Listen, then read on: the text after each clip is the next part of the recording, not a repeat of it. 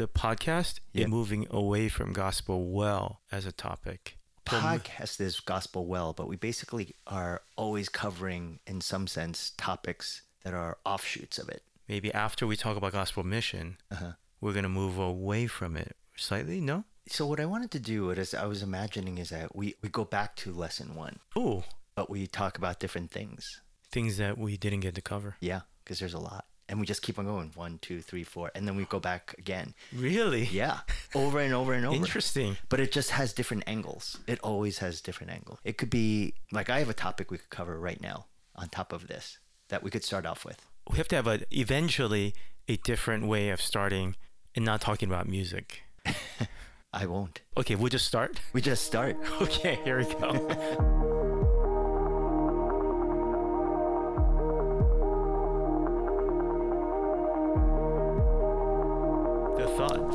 past week, Tim Keller went to be with the Lord, right? And you have quite often quoted Tim Keller.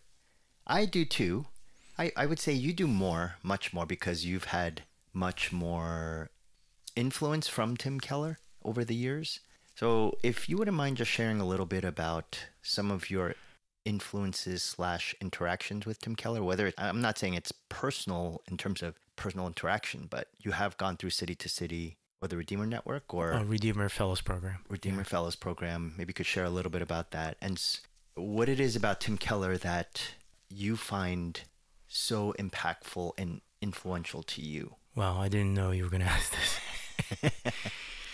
Since he died on Friday, uh, I've been reflective and thinking over and over again what my experience was and my emotions and responses to to him reading what people have written and shared online. You know, I have several paragraphs ready, but I haven't shared it. Just a few thoughts from those paragraphs that I prepared and kind of mulling over. As part of the Redeemer Fellows program, Can you uh, explain the Redeemer's Fellow program? What is that? Because I think most of us actually don't know what that is. It's part of the Redeemer Church Planting Center to get four guys to spend approximately a year. The year is broken up into 15 meetings, each meeting being two hours with Tim. It was intended to prepare church planters who plant in the city or in world class cities like Amsterdam. So we had one gentleman from Amsterdam. And I was the fifth wheel out of four.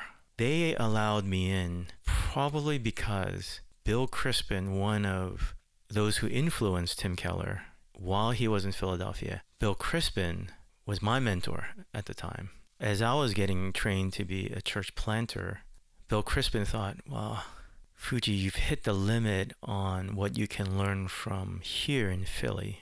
And the way I interpreted what he said was, Fuji, you're so bad that you got to go and learn from the best. And that's how I understood it.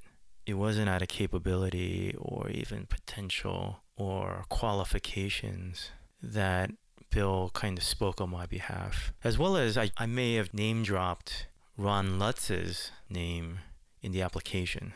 Now, Ron Lutz was close, if not one of the closest people to Tim at the time, because they were both, I believe, together at New Life Glenside with Jack Miller.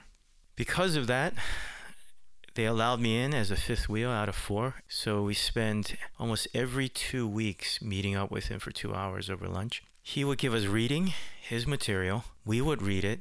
We would get together as a group of five, come up with questions that emerge from the readings, and then rank order the questions so that we would not ask him the questions that we should already know the answer to. We would ask him questions that we don't know and he may not know. It's because we wanted to push him.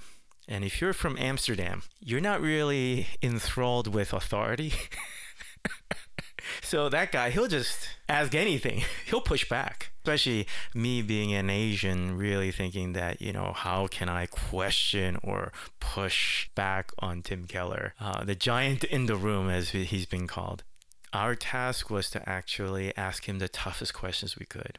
That was the Redeemer Fellows program, along with other things. But uh, we're so thankful for Kathy as well because we got to go over to the house and have dinner and the discussion a couple times. So thankful for that. So, influence wise, in terms of your understanding of the gospel, ministry, life, marriage, what are some of the influences? What are some of the reflections? He valued the gospel for his own life. And that came through in the conversations that we had around the table. The reason why my own personal worship was transformed or word I use crystallized was because he shared how he needed the gospel regularly every day and how he practiced personal worship and how he was growing in it. His character, humility, all transformed and transforming by the gospel, it helped me tremendously.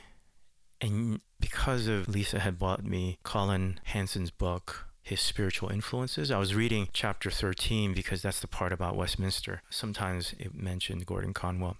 You and I went to Gordon Conwell, where he and Kathy went to. That's where they met. But also, Tim Keller, after nine years in Hopewell, Virginia, spent five years at Westminster, five plus years. Pretty much comes down to, you know, I went to seven years at those two institutions. Looking back, I think I only understood 20 to 30 percent of what they were talking about. Here comes Keller, who not only understood what the professors individually talked about, but he was able to bring it together in such a way that it was transformative. It changed his life. It changed his view on ministry, on everything that he did, including the gospel from Jack Miller. He did take six classes with Meredith Kline. that was pretty influential. I don't know if uh, probably most people can appreciate that. But we went through Kingdom Prologue with a group of people at Wellspring. And I know that maybe for those who are listening to this, a few of you do appreciate Meredith Kline. I think what Meredith Kline brought to Tim Keller was this sense of the continuity of having an understanding of how God operates in redemptive history.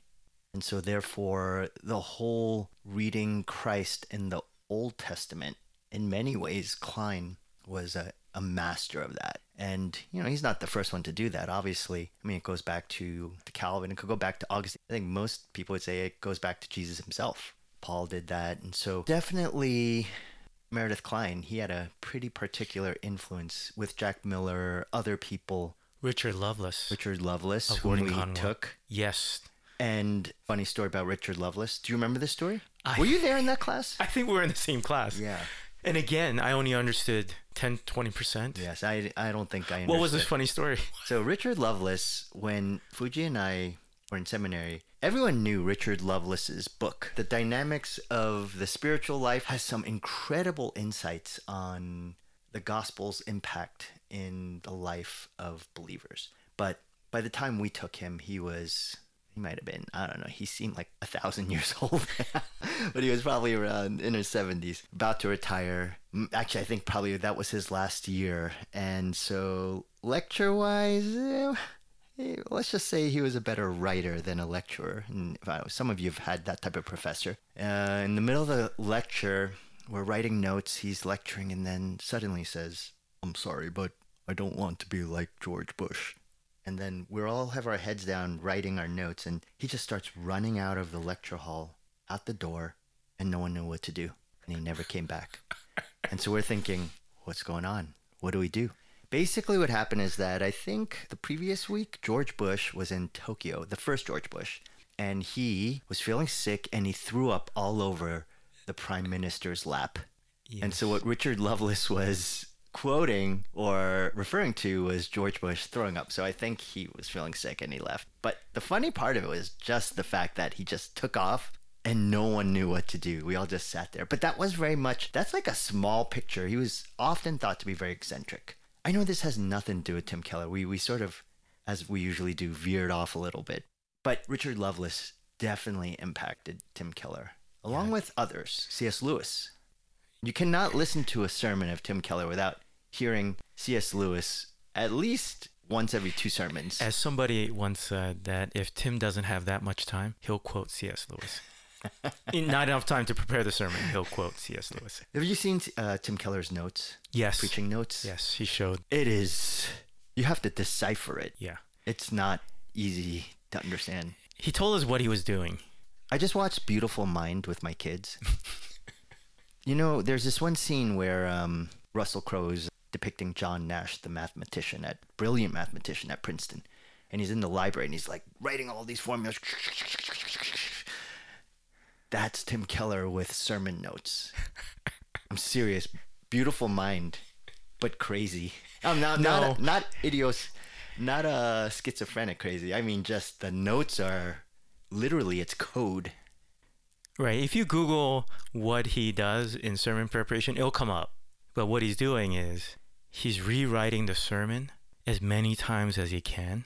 And each time, because it takes so much time to rewrite it, he shortens words, he takes out vowels. So you'll see like just a string of consonants that only makes sense to him. Well, that's what I mean. It's code, It's code, yeah. and, And and you have to decipher the code, and Right. only he can. he prints it out in like half of eight and a half by 11, two pieces of that, and tucks it in his Bible. But then, even after printing it out, he just writes notes I saw that. Yeah. Even after that, even after that because he's constantly thinking it through. but it's amazing because you think, how do you keep track of everything while you're up there? But he's actually not reading, you'll see. He has No, a notes. He's not reading. You can't read that. You can't read that. I mean, that would be he would be speaking gibberish. Right. He So- he would be John Nash in every way. Then He has those two pages Uh-huh. and then a page or two of quotes. He'll read the quotes, but usually not his notes. that rhymes. Was that intentional? But all in all, I'm so thankful and him as a person transformed by the gospel that you and I, we all have, we have access to that changes us. That there's nothing magical about Redeemer Fellows program. The magic, if we can use that word, the power is the gospel hmm Right. because I went to those seminaries and I didn't understand and I was not able to put it all together, I'm so thankful that Tim Keller did.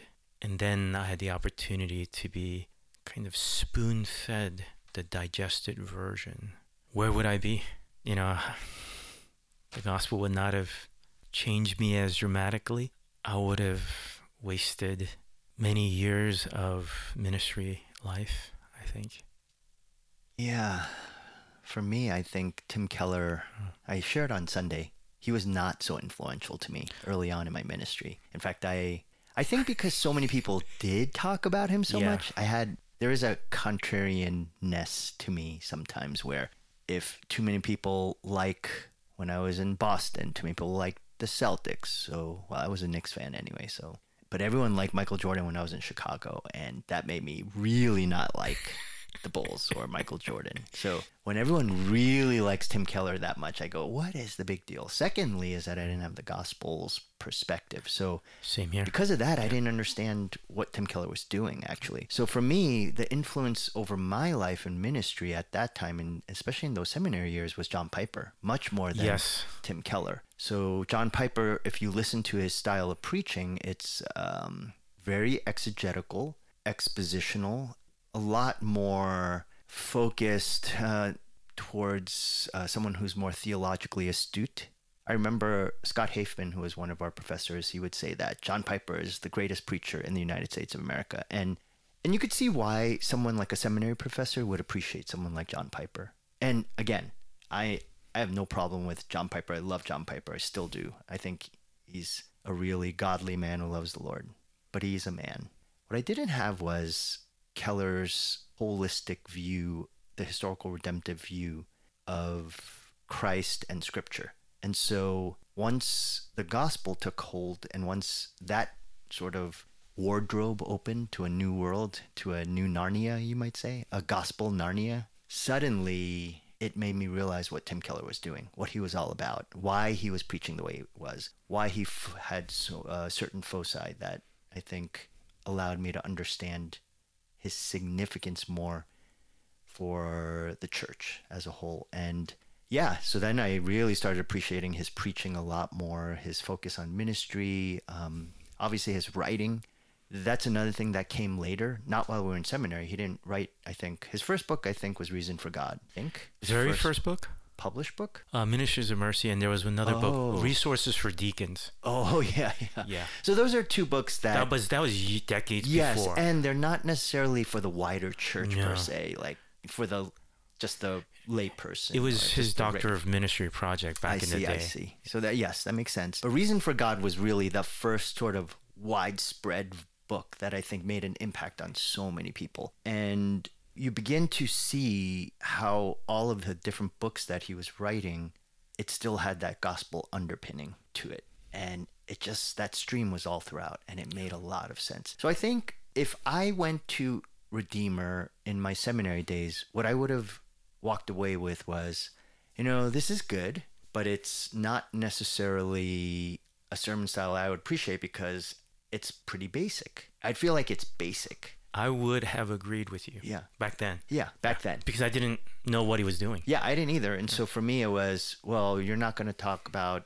I don't know, about justification. Clearly. I mean, I'm not talking about, he does talk about justification, but the theological words that are used, doctrinal ideas that I'm hearing in seminary classes. So I sort of wanted that. And I remember a couple of friends of mine, they were members of Redeemer. They're part of a Redeemer plant. You know them. And one day we were talking to them and they said, oh, they like Tim Keller's preaching. This is a couple that had gone to Redeemer for a long time, moved on to Redeemer plant. And they said, but they felt like it was pretty basic.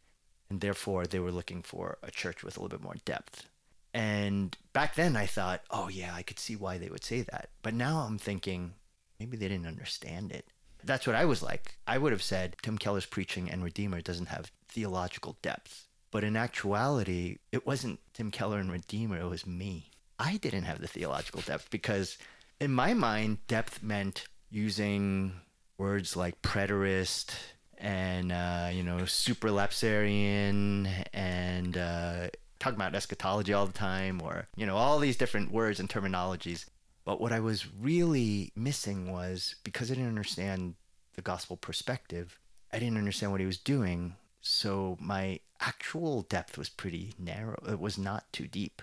And it made me miss out on what he was doing. So hmm. I came to appreciate him much later. And but it the influence is great. Now I will say this is that I, I also do think that I do think and admire and I'm so thankful for him. But for those of you who are listening who are saying, yeah, but you know, in the end, this is still a man. I do think that there is a danger for all of us to so uplift someone that we almost turn someone into sort of the Protestant Pope, where they are almost on the same level of Jesus himself. Something that I think all of us need to be mindful of is that there is no one as great as Tim Keller is, or John Piper, or others, R.C. Sproul, John MacArthur, whomever it is, right? They're still infinitely lower than Christ, right? Yeah. Like they're still a sinner. Right. They're still saved by grace, just like all of us. In need of grace every day. They need the Lord.